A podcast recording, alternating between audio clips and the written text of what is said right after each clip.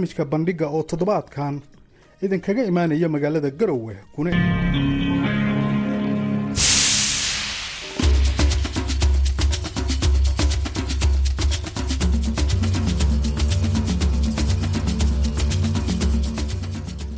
Hii ni idhaa ya Kiswahili ya Sauti ya Amerika, VOA, ikitangaza kutoka jiji kuu la Marekani, Washington DC. Haujambo msikilizaji, mahala popote pale unapotusikiliza. Ninayekukaribisha hivi sasa naitwa Mkamiti Kibayasi na mimi ni BMJ Mridhi. Karibu kwa matangazo yetu ya leo jioni, ikiwa ni Alhamisi Februari 23 mwaka 2023. Matangazo haya msikilizaji, yanakufikia yana kupitia redio zetu shirika, ikiwemo Redio Free Africa ambayo inasikika kote nchini Tanzania na eneo zima la maziwa makuu kupitia masafa mafupi na vilevile Redio Citizen inayosikika kote nchini Kenya. Vilevile tunapatikana kupitia mtandao wetu wa www voa swahili.com.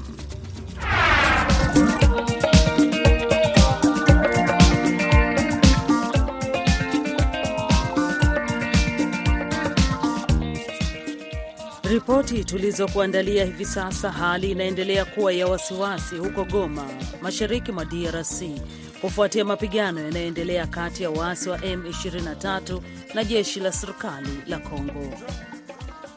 Na vilevile katika taarifa nyingine tunaarifiwa kwamba um, tunaarifiwa kwamba uchaguzi wa rais unaoangazia uh, unaoangaziwa kwa makini utafanyika siku ya Jumamosi nchini Nigeria. Ni baadhi ya vidokezo vya ripoti utakazozisikia katika matangazo haya ya dakika 30, lakini kwanza namkaribisha BMJ Muridhi ambaye anakusomea habari muhimu za dunia.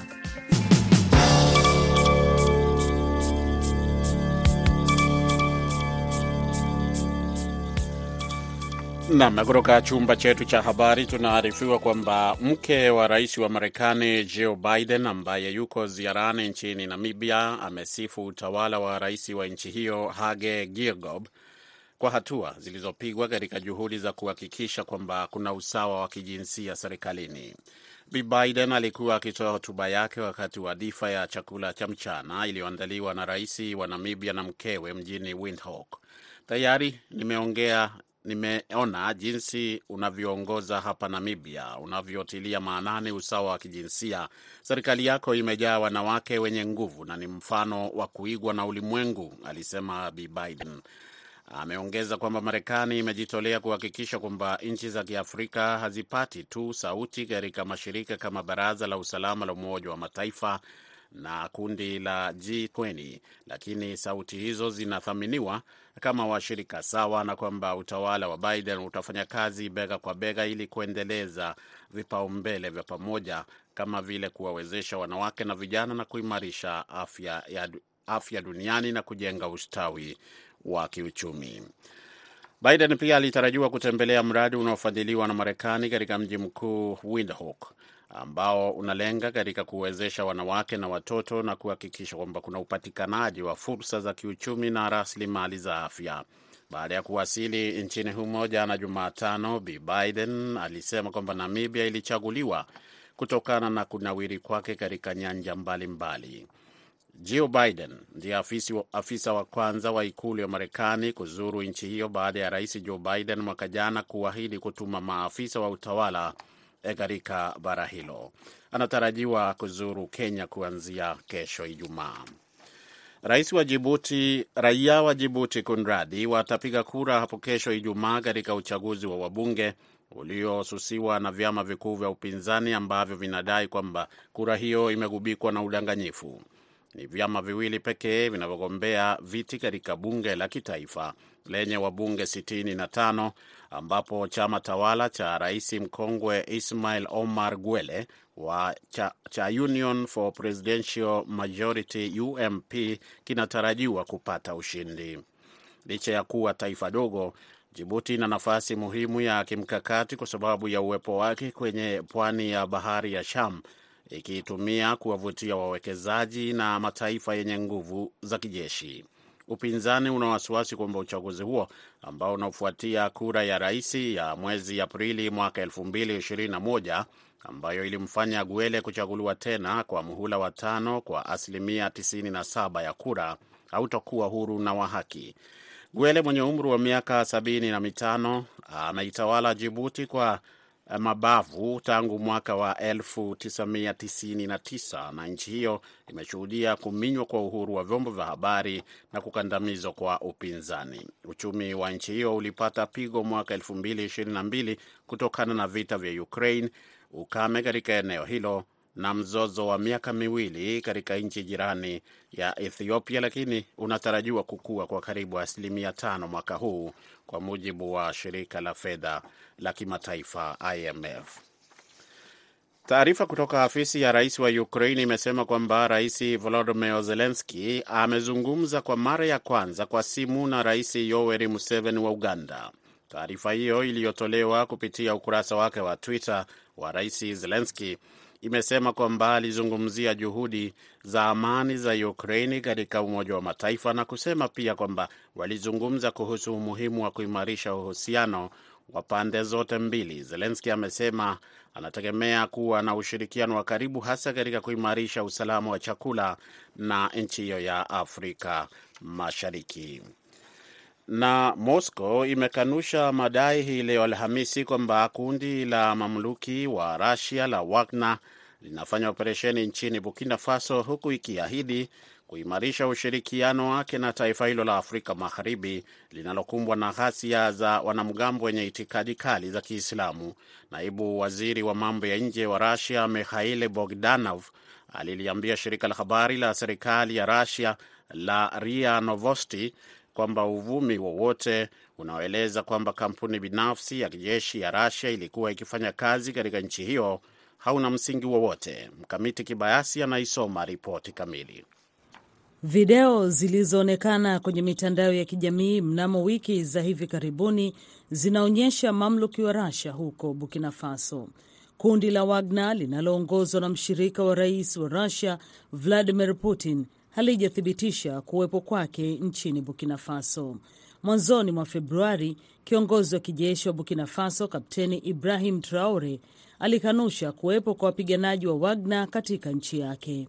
Moscow pia imekanusha kuwa utawala wa Burkina Faso ambao ulichukua madaraka kwa njia ya mapinduzi mwezi Septemba mwaka jana uliomba msaada kutoka Russia. Naibu waziri wa mambo ya nje Bodadov alisema leo kwamba Russia inatarajia kushiriki kikamilifu katika juhudi za pamoja za kutuliza hali huko na kuendeleza ushirikiano wa pande zote nchini Burkina Faso. Maafisa wa Burkina Faso wamesema kwamba mafunzo ya wanajeshi wa kitaifa yanayofanywa na wataalam wa kupambana na ugaidi wa Russia ni muhimu sana kwa nchi hiyo. Wagner imepanua ushirika wake barani Afrika, ikijiimarisha katika miaka hivi karibuni katika Jamhuri ya Afrika ya Kati na Mali.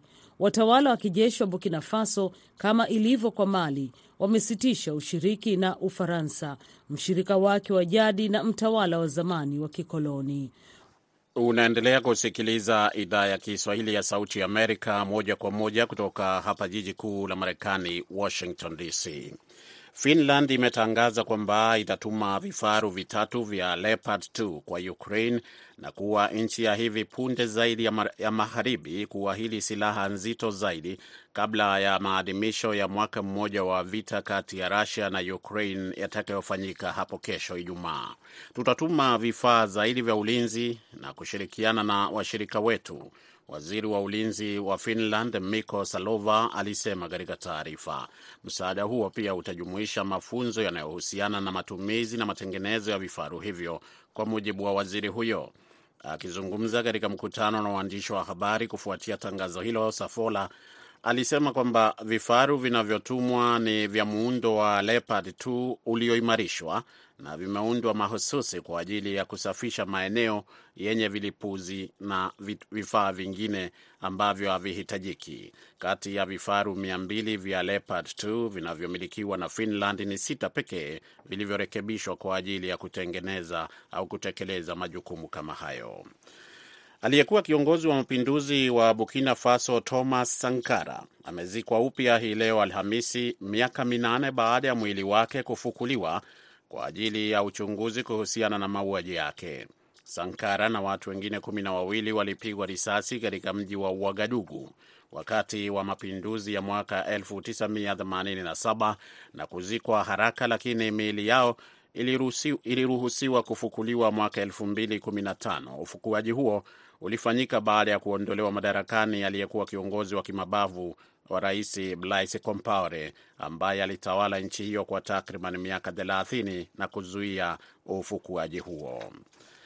Tume ya Umoja wa Ulaya imepiga marufuku app ya mtandao wa kijamii ya TikTok kwa vifaa rasmi vinavyotumiwa na wafanyakazi wake huku kukiwa na wasiwasi juu ya ulinzi wa data.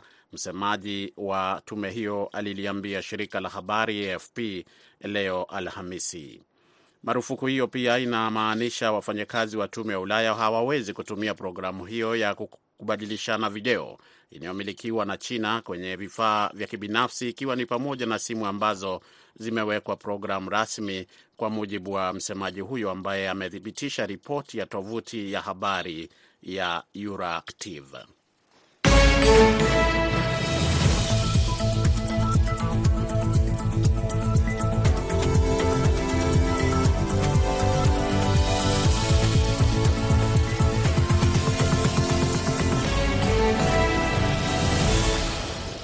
Unaendelea kusikiliza matangazo ya idhaa ya Kiswahili ya Sauti ya Amerika, VOA, inayotangaza kutoka hapa Washington DC.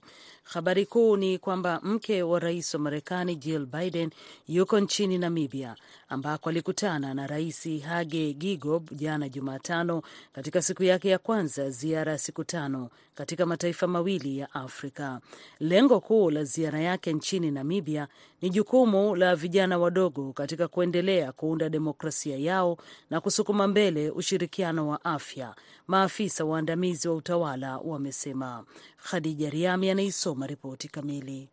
Alipotua nchini Namibia, alilakiwa na mke wa rais wa Namibia Monica Geingob katika uwanja wa ndege. Biden na Gengob halafu alikwenda kwenye Heroes Eka, kumbukumbu rasmi ya vita huko Jamhuri ya Namibia, na baadaye mke wa rais wa Marekani aliweka shada la maua kwanza ziara yake.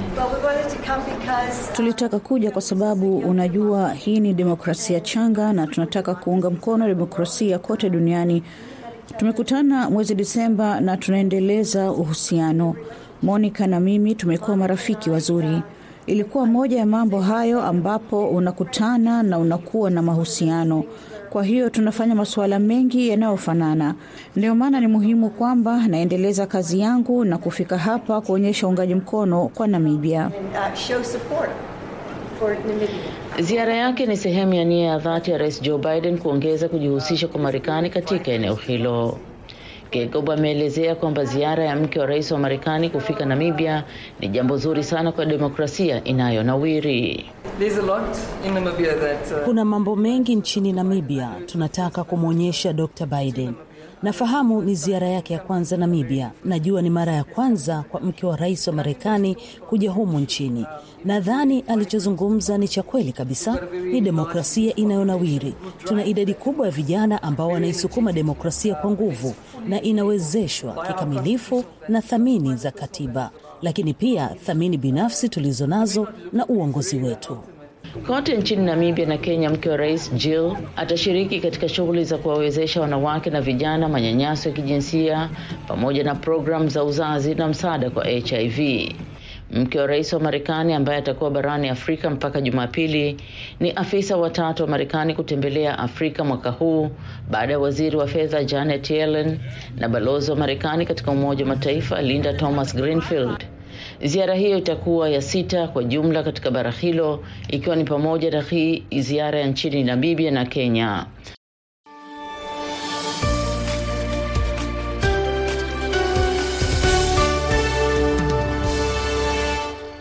Naam, katika ripoti zaidi ni kwamba hali inaendelea kuwa ya wasiwasi mjini Goma huko nchini DRC kufuatia mapigano yanayoendelea kati ya waasi wa M23 na jeshi la serikali la Kongo kwenye milima ya Mushaki karibu na mji wa Sake kaskazini magharibi mwa Goma, ambapo serikali inalazimika kutumia mizinga na helikopta za kijeshi kuzuia waasi kusonga mbele. Mwandishi wetu Oster Malivika akiwa Goma anayoripoti zaidi.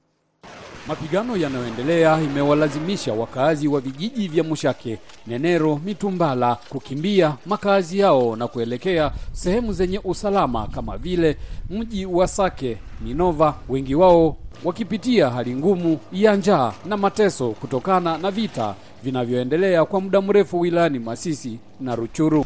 Sie populasio tunateseka sana eh, tunateseka sana sana sana, lakini Mm. Tunasikia njala, watoto wanahangaika.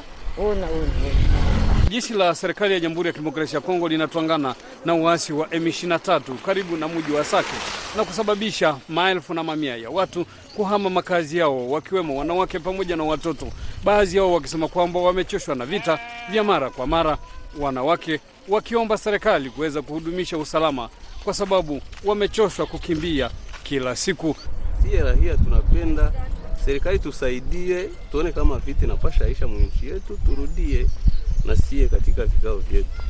Hapa tuko tunaenda hatuye kwenye tunaenda juu huku masasi iko mingi, tukawacha na hapa sachi huko sana huko, tunaweza shituka manapafika hivi, tuko tunaenda tu, tuko tunaenda mashasha, wengine maminovu.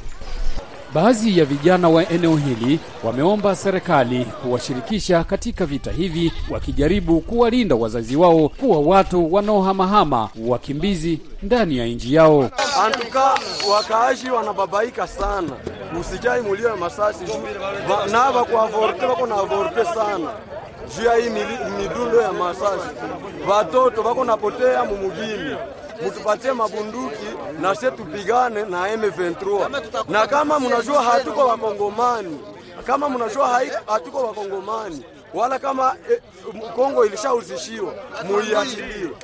Jeshi la serikali limekuwa likijaribu kuzuia waasi wa M23 kusonga mbele, lakini bado juhudi zinakwamisha kutokana na tatizo la milima kwenye maeneo kama Masisi. Wakazi eneo hili wakiomba amani kuliko utumiaji wa silaha.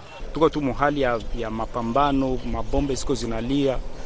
FARDC iko napigana na M23 mu njia ya Mushaki, bakibisi iko nakimbia makwao, tunateseka mwi mwingine ya Sake.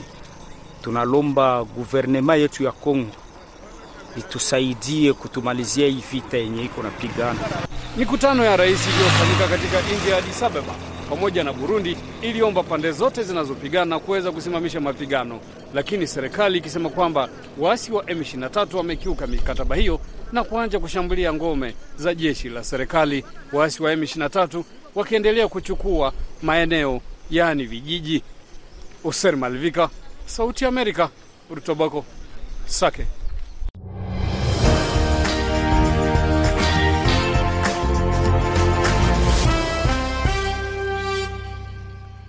Naam, na Israel ilifanya mashambulizi ya anga katika kanda ya Gaza ikiwa ni kulipiza kisasi mashambulizi ya roketi yaliyofanywa na Wapalestina kutoka kanda hiyo inayotawaliwa na kundi la Hamas siku ya Jumatano, na hivyo basi kutokea usiku mmoja baada ya shambulizi baya zaidi la jeshi la Israel katika ukingo wa magharibi katika kipindi cha takriban miaka ishirini. Wakuu wa Palestina wamesema Wapalestina kumi na mmoja waliwawa na zaidi ya themanini kujeruhiwa wakati wa mapigano ya bunduki siku ya Jumatano. Sande Shomari anaisoma taarifa ifuatayo. Hiyo ilikuwa idadi kubwa kabisa ya vifo tangu intifada ya pili ya Wapalestina au wasi kumalizika mwaka elfu mbili na tano. Ilielezwa kama mauaji halaiki na afisa mwandamizi mmoja wa Palestina, Hussein al Sheikh, ambaye alitoa wito wa ulinzi wa kimataifa kwa watu wao. Waziri mkuu wa Israel Benjamin Netanyahu, ambaye anaongoza serikali mpya ya mseto inayochukuliwa kwa yenye mrengo wa kulia zaidi katika historia ya Israel, aliwapongeza wanajeshi wa Israel na kuwapa kushambulia kwa ugaidi vikali baada ya jeshi kusema kuwa linalenga watu wanaoshukiwa kuwa wanamgambo huko na Blues.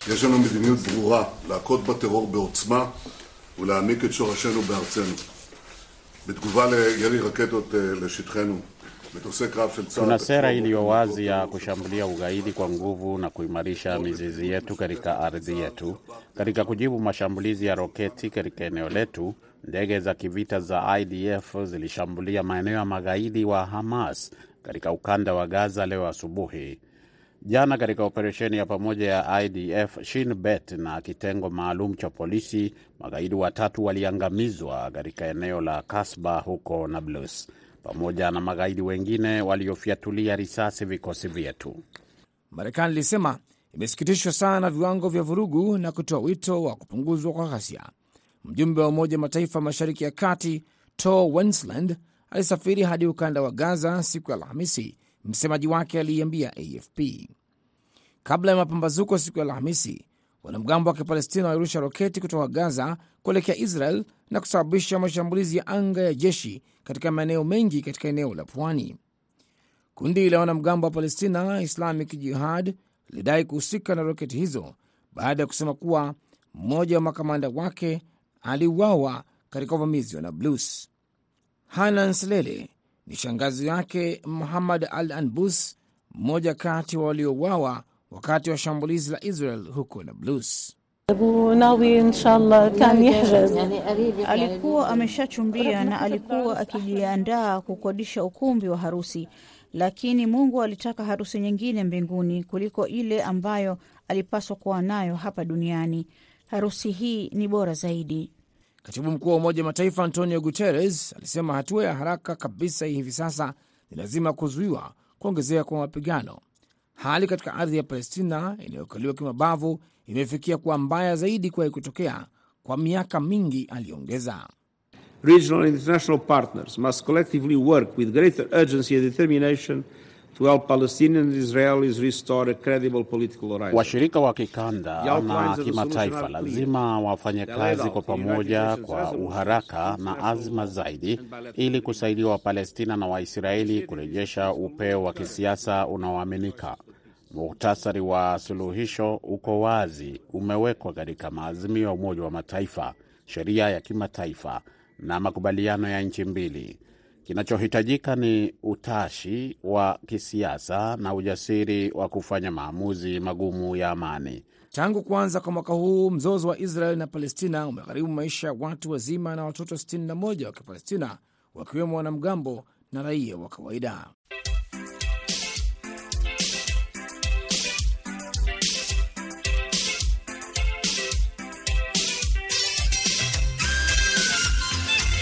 Unaendelea kusikiliza matangazo ya VOA Swahili. Leo katika matukio ya Afrika tunazungumzia uchaguzi wa rais nchini Nigeria. Nani ataibuka? Taifa hilo ambalo lina watu wengi zaidi barani Afrika.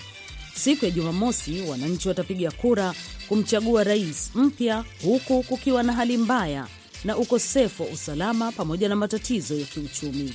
Mivutano juu ya uhaba wa fedha taslimu na mafuta ya petroli huenda pia ukawashawishi watu katika upigaji kura wao. Mwandishi wetu Timothy Obiezu anaripoti kutoka Abuja na Khadija Riami anaisoma ripoti kamili. Kinyang'anyiro cha urais kina ushindani mkali sana kuwahi kutokea karibu miaka 24 iliyopita. Taifa hilo likiwa na rekodi ya Wanigeria milioni 93.4 waliojiandikisha kupiga kura, wakiwemo wapiga kura wapya milioni kumi. Vijana wengi, wachambuzi wanasema mwenendo wa ushindani huu huenda ukawa tofauti kuliko chaguzi zilizopita. Wanabashiri Peter Obi atanufaika sana kutokana na wapiga kura wapya. Wataalam wanasema yeye ni nguvu kubwa ya chama cha tatu katika nchi ambako uchaguzi wa rais kwa kawaida umekuwa ni ushindani wa vyama viwili vikuu. Jason Onwe, mfuasi wa mgombea Peter Obi, anaelezea maoni yake. This man has um, what I call a clean slate. Yeah, he's not a perfect man probably, but then for this kind of he, he, he made an he said if you have any accusation Huyu ni mtu asiye na dosari yoyote. Alisema kama una shutuma zozote zilete nizione, na mpaka sasa hakuna mtu hata mmoja amewasilisha shutuma zozote.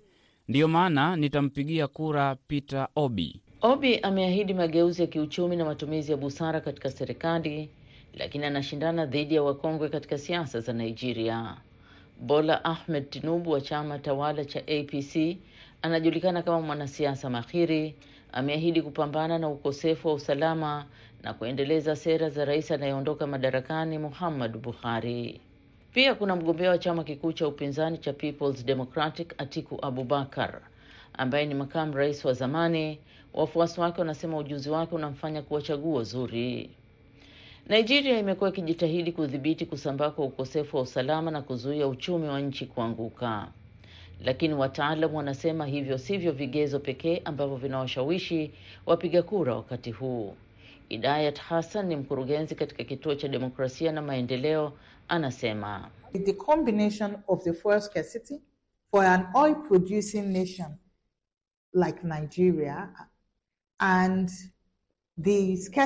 mchanganyiko wa uhaba wa mafuta katika taifa ambalo linazalisha mafuta kama Nigeria na uhaba wa naira hivi sasa ndiyo vinafafanua mfumo mzima wa uchaguzi, hata jinsi watu watakavyopiga kura na kitu gani tutarajie kukiona siku ya uchaguzi ambao una ushindani wa karibu sana, ambako mambo madogo kwa hakika ndiyo yanahusika.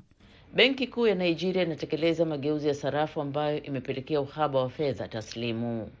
Wagombea wengi wameitaka CBN kuongeza tarehe yake ya mwisho ya mpito wa kubadilisha sarafu, lakini benki kuu ikiungwa mkono na rais imekataa. Aliyu Abdullahi ni mkazi wa Abuja ambaye anasema anajitahidi kukabiliana na sera ya fedha.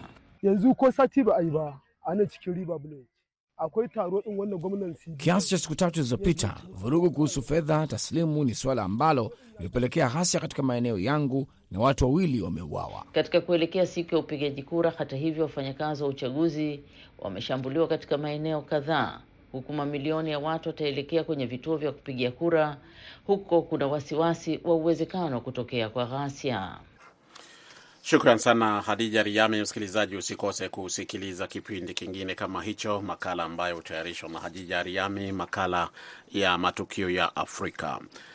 Na hapo kesho, katika mfululizo wa yale ambayo tumekuwa tukiripoti wiki nzima hii kuhusu maadhimisho ya mwaka mmoja tangu rais wa uh, Russia Vladimir Putin kutangaza kwamba vita vimeanza nchini Ukraine na kufanya mashambulizi, majeshi yake kufanya mashambulizi. Basi kesho tutakuwa na kipindi cha Live Talk ambapo tutazungumzia mengi ambayo yameendelea mwaka mzima huu na ni nini ambacho kitafuata baada ya hapa. Kwa hivyo usikose kuungana nasi tukizungumza na wataalam na wachambuzi na vilevile vile kukuletea taarifa ambazo zitakuwa ni za hivi punde kabisa kutoka Ukraine na Russia. Muda mfupi ujao tutakuwa tukisomea muktasari wa habari.